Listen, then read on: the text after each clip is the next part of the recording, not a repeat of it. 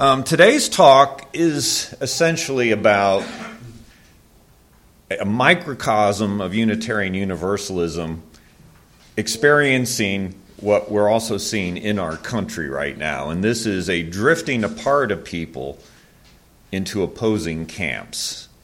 And the inability to see good in someone on the other side of the spectrum, to, to say that someone with different ideas might still have those ideas and be a person of goodwill and honesty.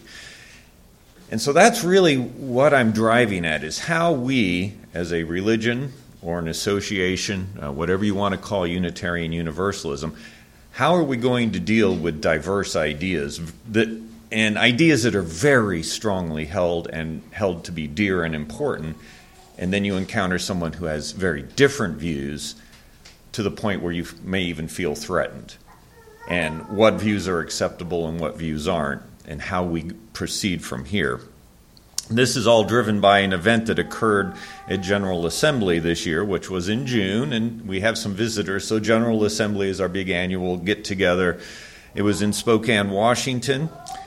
And I don't know how big of a deal this is outside of leadership because I would not even have known about it unless I had read the weekly UU World news release that comes out on email.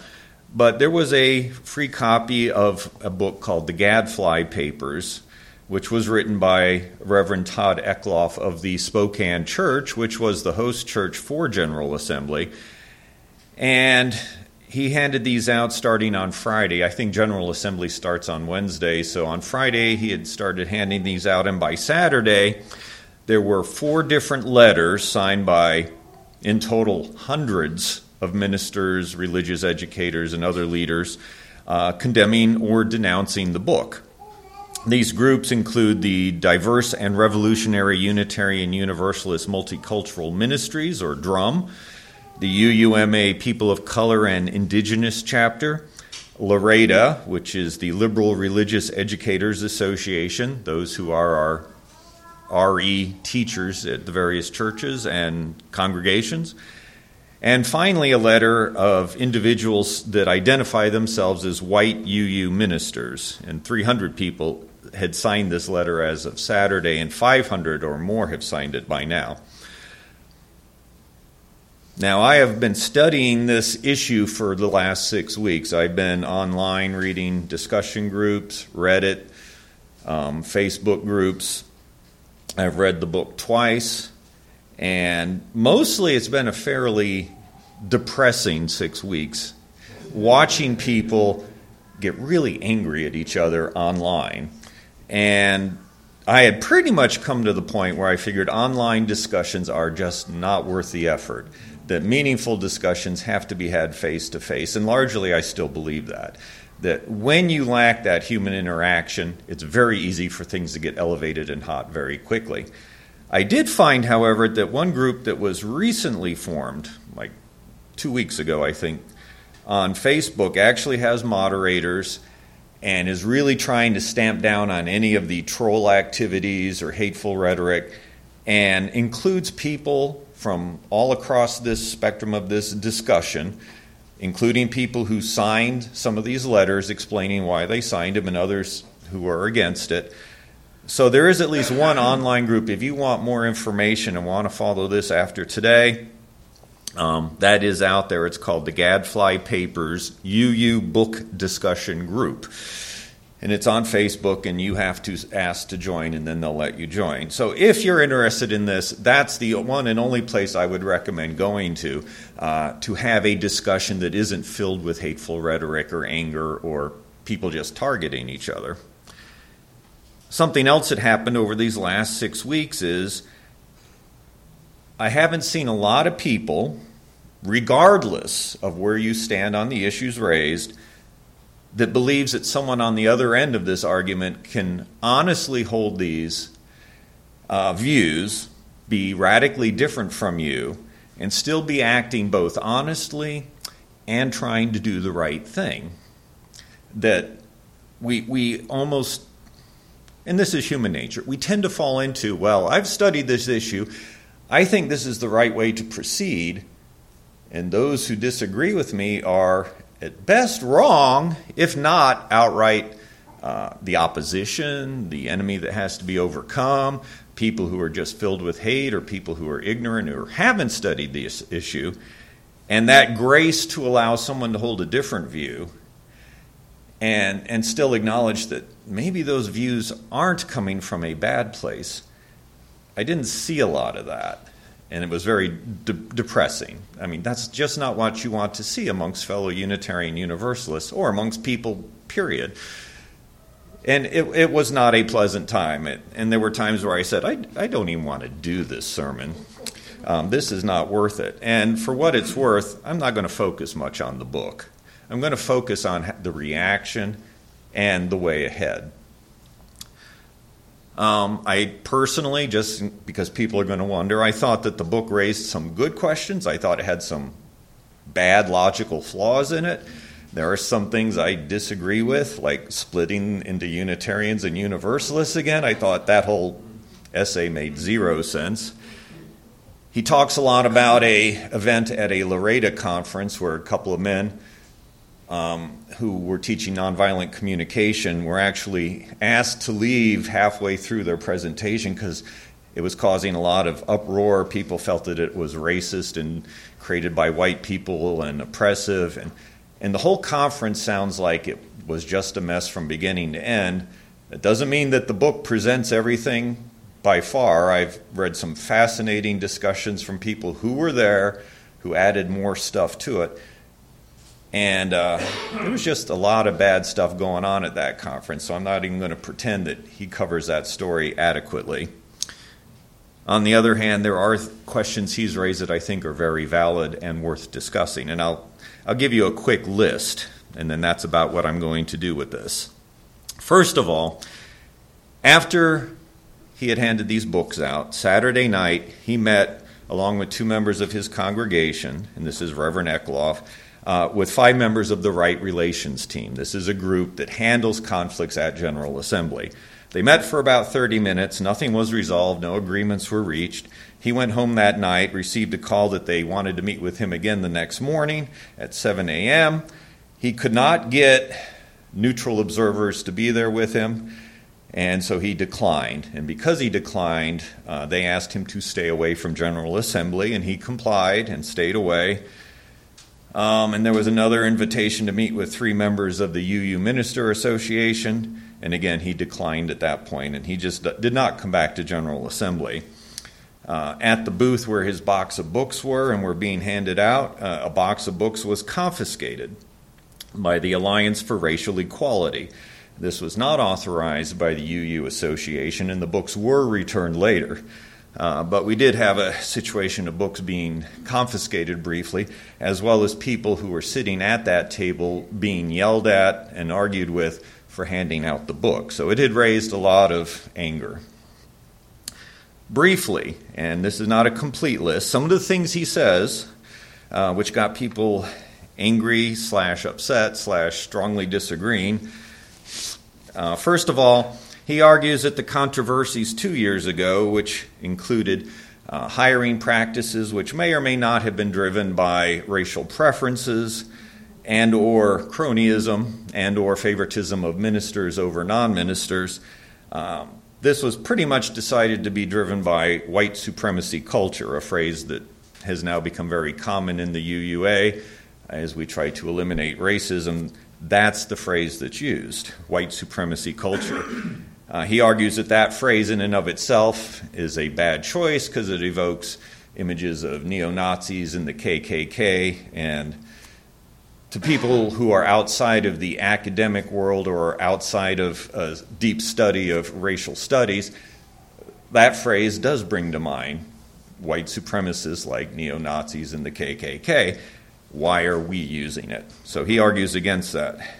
He believes that Peter Morales, the uh, president who was either forced to resign or chose to resign a couple years ago, he believes he was driven from office rather than simply resigning, along with some other leaders at that time.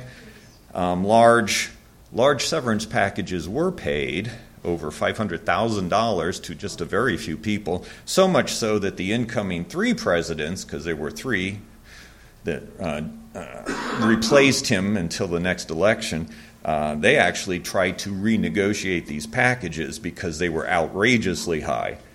So there were shenanigans going on. I don't know, and you know, people have non-disclosure agreements. There's a lot we don't know about, but there was something going on there beyond people simply deciding to resign, because you don't pay severance packages to people who just quit. Normally, there's usually more to it. He believes that the Unitarians and the Universalists, when they joined back in 1961, uh, it wasn't a good fit, and maybe it's time for them to split apart. Um, he argues that political correctness, and he uses a technical term for that, and says that that and identity politics are ripping us apart as a religion, as an association. He believes logic and reason need to be applied to current anti racism efforts, and he argues that in some cases it's not. And he believes that there was an article in UU World about trans people that uh, was well intentioned but ill advised because it was not written by a trans person, and this was the first one that was going to be the feature article. And he says the attacks on it were excessive because it was well intentioned. That's one of the things I largely disagree with him about. I do think it was probably the worst editorial decision in in the entire time I've been a Unitarian Universalist. Um, if you're going to do a feature article about trans people, have a trans person write it. That is so commonsensical, and they and the editor had been told you're making a mistake. Uh, yeah, so it, he deserves whatever he got for that, I think. uh, and again, the LREDA conference I mentioned. He also contrasts two views of racism. One is colorblind or hidden forms of racism, which he believes are prevalent in our society today. Far more subtle forms, it's still racism, it's just not overtly expressed. And this is described by Eduardo Bonilla Silva. And then there's also this theory of white fragility um, by Robin DiAngelo, which he thinks he thinks is not argued well and is not backed by statistical data, while the first view of the, all of this uh, hidden forms of racism is backed by research. And he also contrasts their two definitions of white supremacy. So there you go. That's a list, and there's plenty there that people are going to disagree with at the very least. He has been called, for writing this, racist, homophobic, transphobic, and filled with hate, and he's been called this by other ministers. And so that's part of the reaction I'm going to talk about. I do want to read this one paragraph from his book. He says, Admittedly, the logic I've expressed in this article may not be without error, and likely is not. I too am blinded by my emotions. The sadness, fear, and anger I sometimes feel about what's going on in my religion, no matter how much I've tried to remain objective by examining the logical form of the various arguments explored in this article. I too Listen here because this is all of us. I too, no doubt, succumb to confirmation bias, leading me to address the flaws in the thinking I disagree with while being unable to entertain its accuracies. But being wrong doesn't make one fundamentally flawed as a person, no more than being right makes one righteous. I think that's a good line for us to remember at all times in our lives.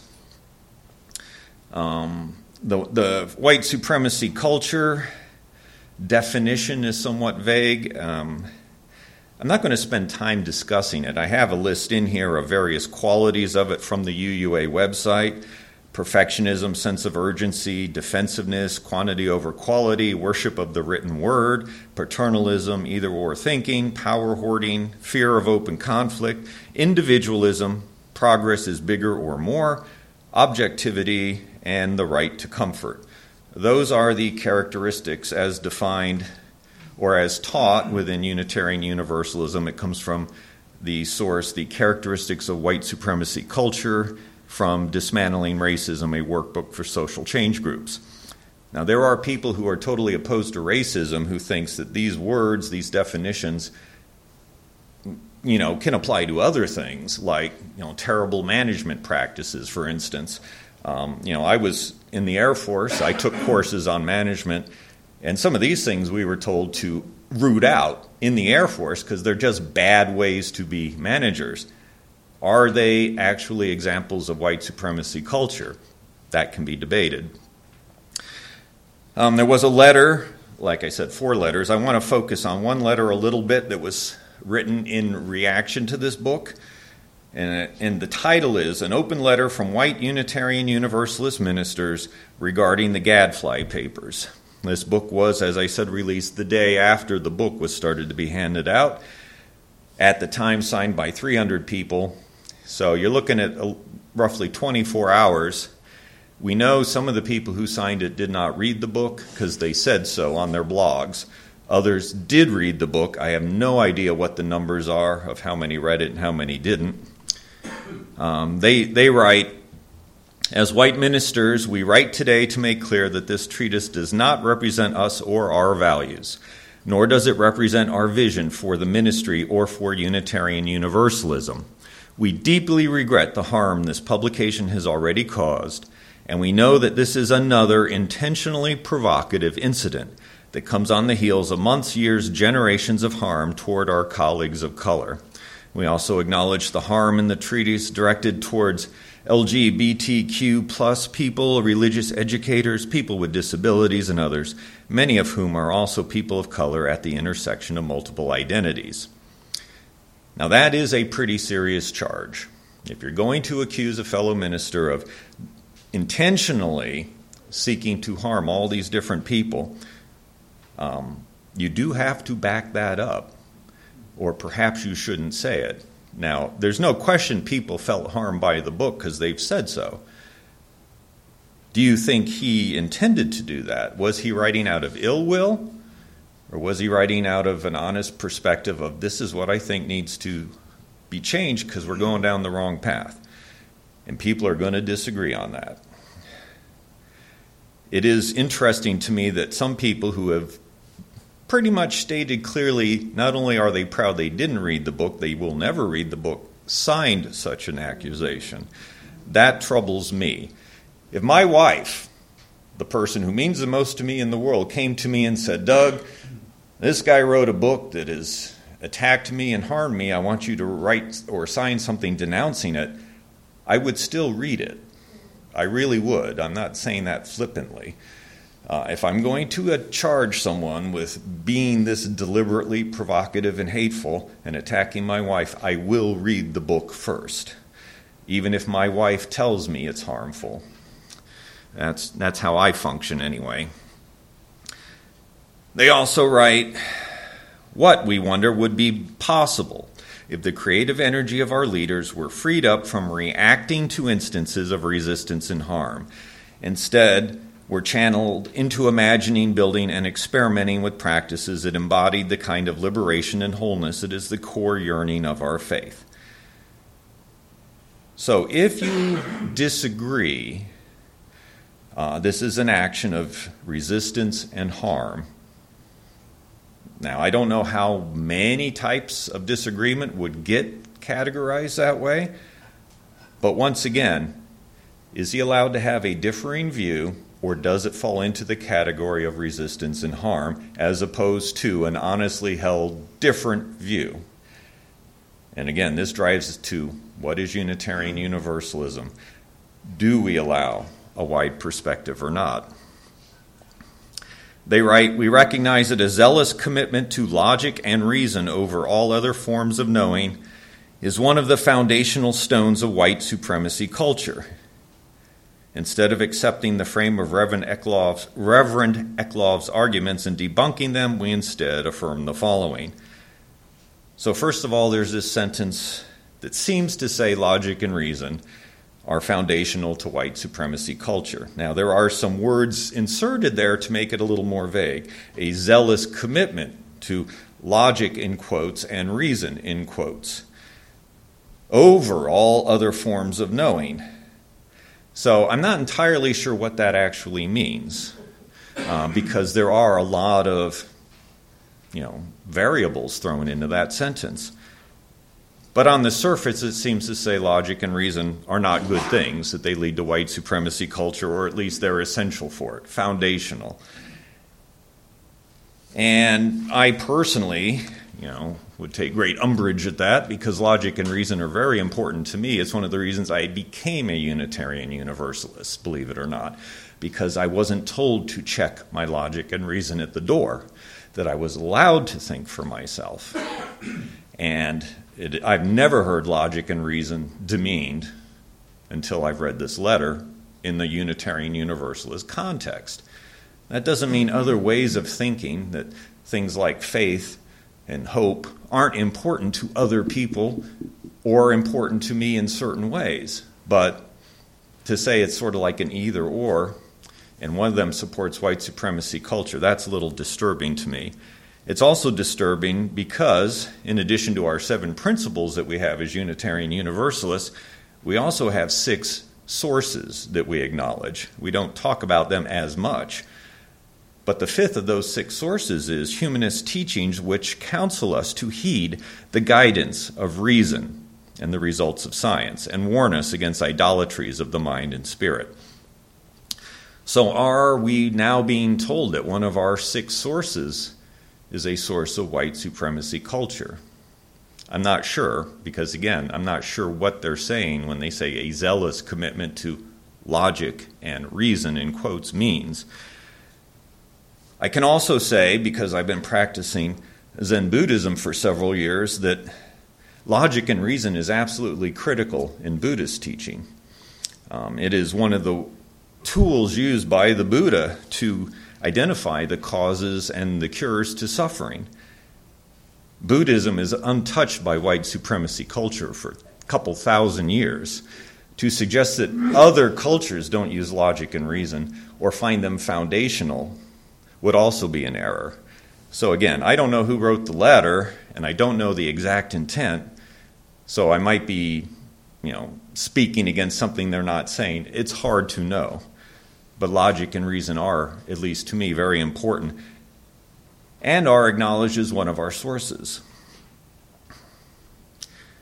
So the question now comes because I'm not I don't really want to spend more time on the controversy but rather what we do now with this controversy. Um, the question has been raised, the accusations have been made. We do have some really heated rhetoric.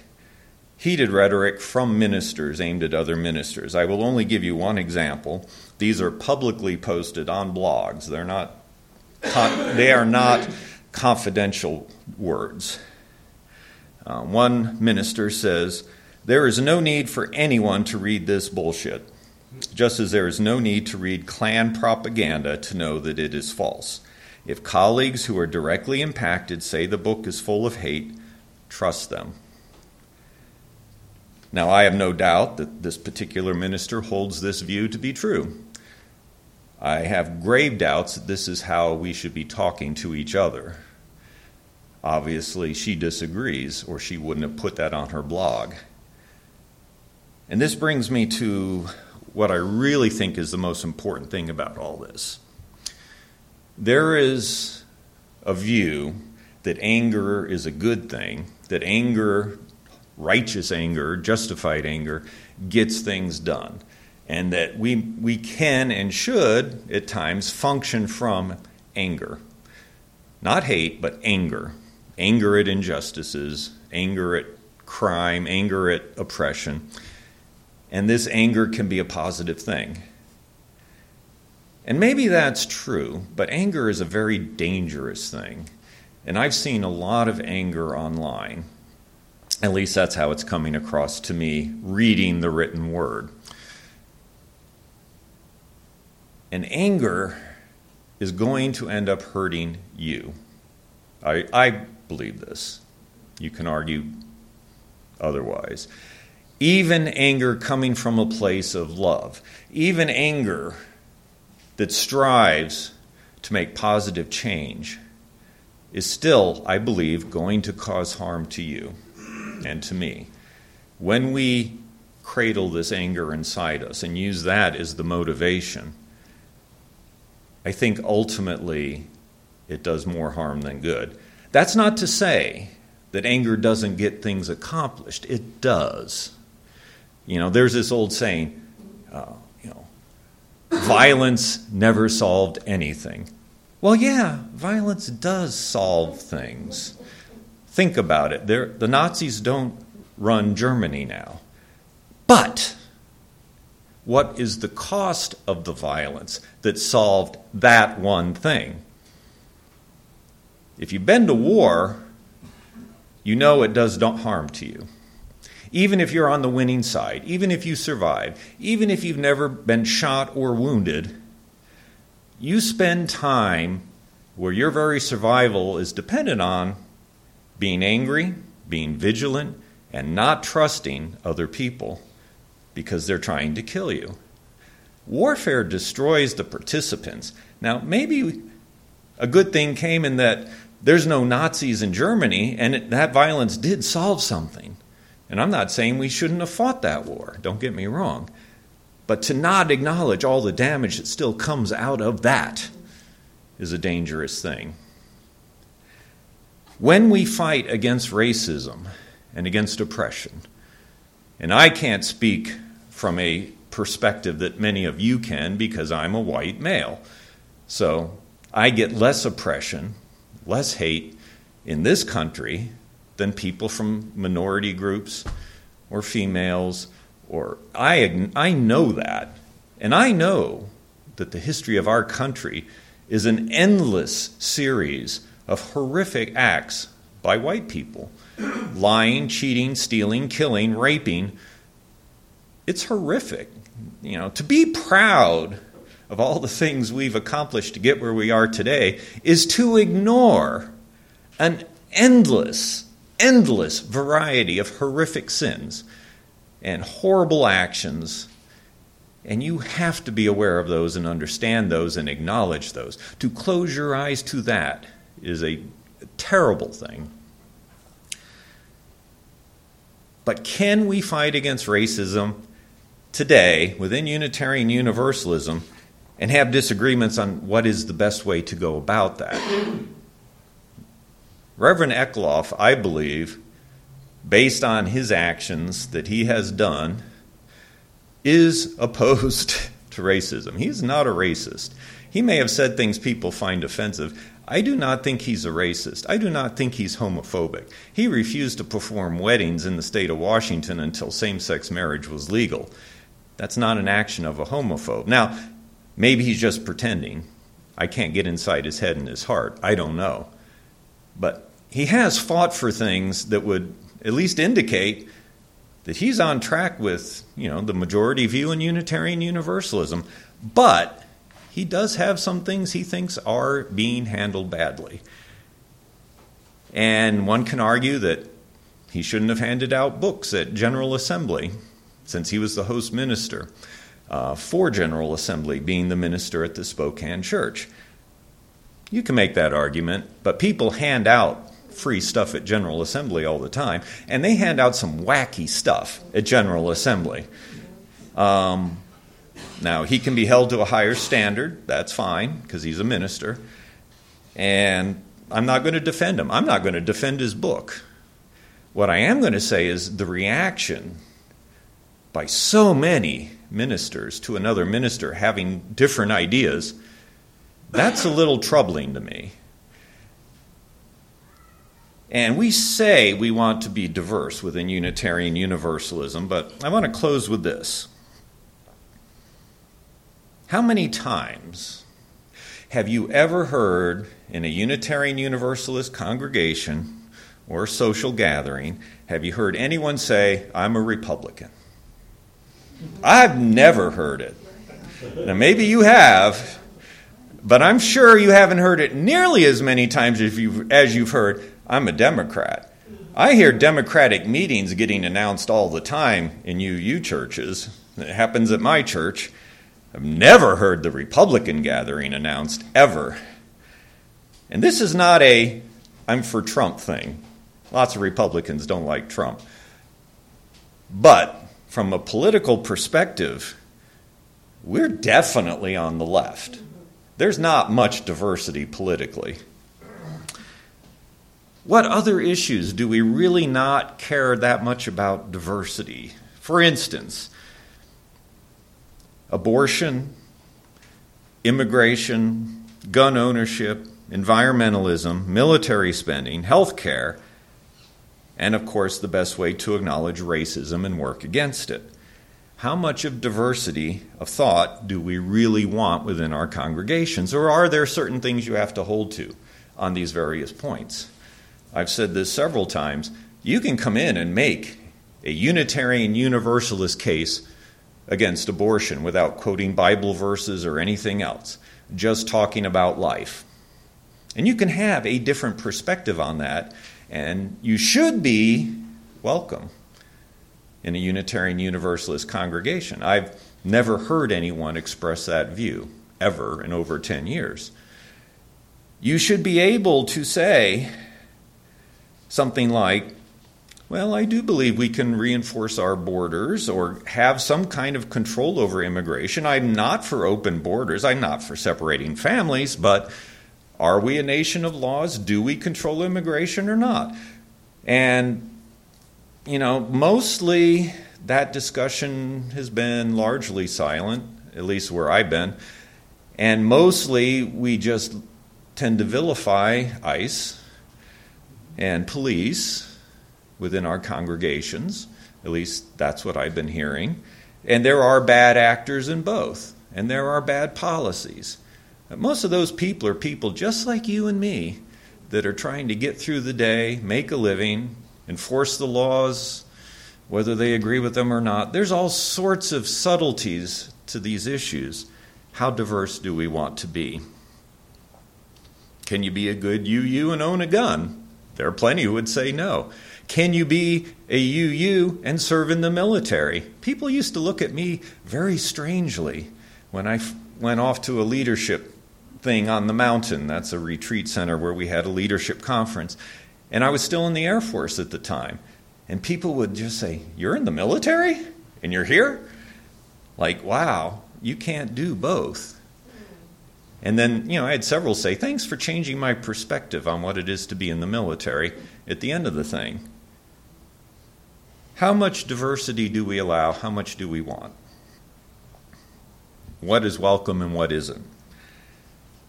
We have to decide if we're going to be a religion for all people. Can we be a religion that allows radically different views? Or are we going to have a political and social creed that we all have to embrace to be here? I'm not pretending I have all the answers. But I do suggest very strongly that we have room for divergent views and that we should assume good intentions on those who disagree with us until we are demonstrated otherwise clearly. And finally, we should be willing to hold our own views up to critical analysis. We might find a better way once in a while by listening to others. We might learn from listening to those who disagree with us. And from all this, I think we will find a bright hope for our future and a better path ahead than if we just close ourselves to a narrow path to which all must conform. Uh, we've been an anti creedal religion. We don't require people to have a statement of faith to join. There's no creed that you must recite and believe to be here. Um, and I think that's a good thing. And I think we need to work really hard in a day and age where our country is truly being divided. Politis- politicians on both sides are doing that. There's power in hate and anger and fear. We need to overcome that and be able to overcome our disagreements, I think. So, with that, I'm going to close. And as I said, during the discussion, I, and those of you who've read the book, if you want to share your views, I am very interested in hearing what you think. Um, but I am not a apologist for the book. I'm not going to defend it. No, I, I, like I said, there are good points in it. There are weak points in it. There are points I'm not sure about. That's not why I'm speaking today. If you think I came here to defend the book, that's not the point. The point is how diverse can we be and how can we accept people who view things differently? So I look forward to our second hour, and thanks for coming out today.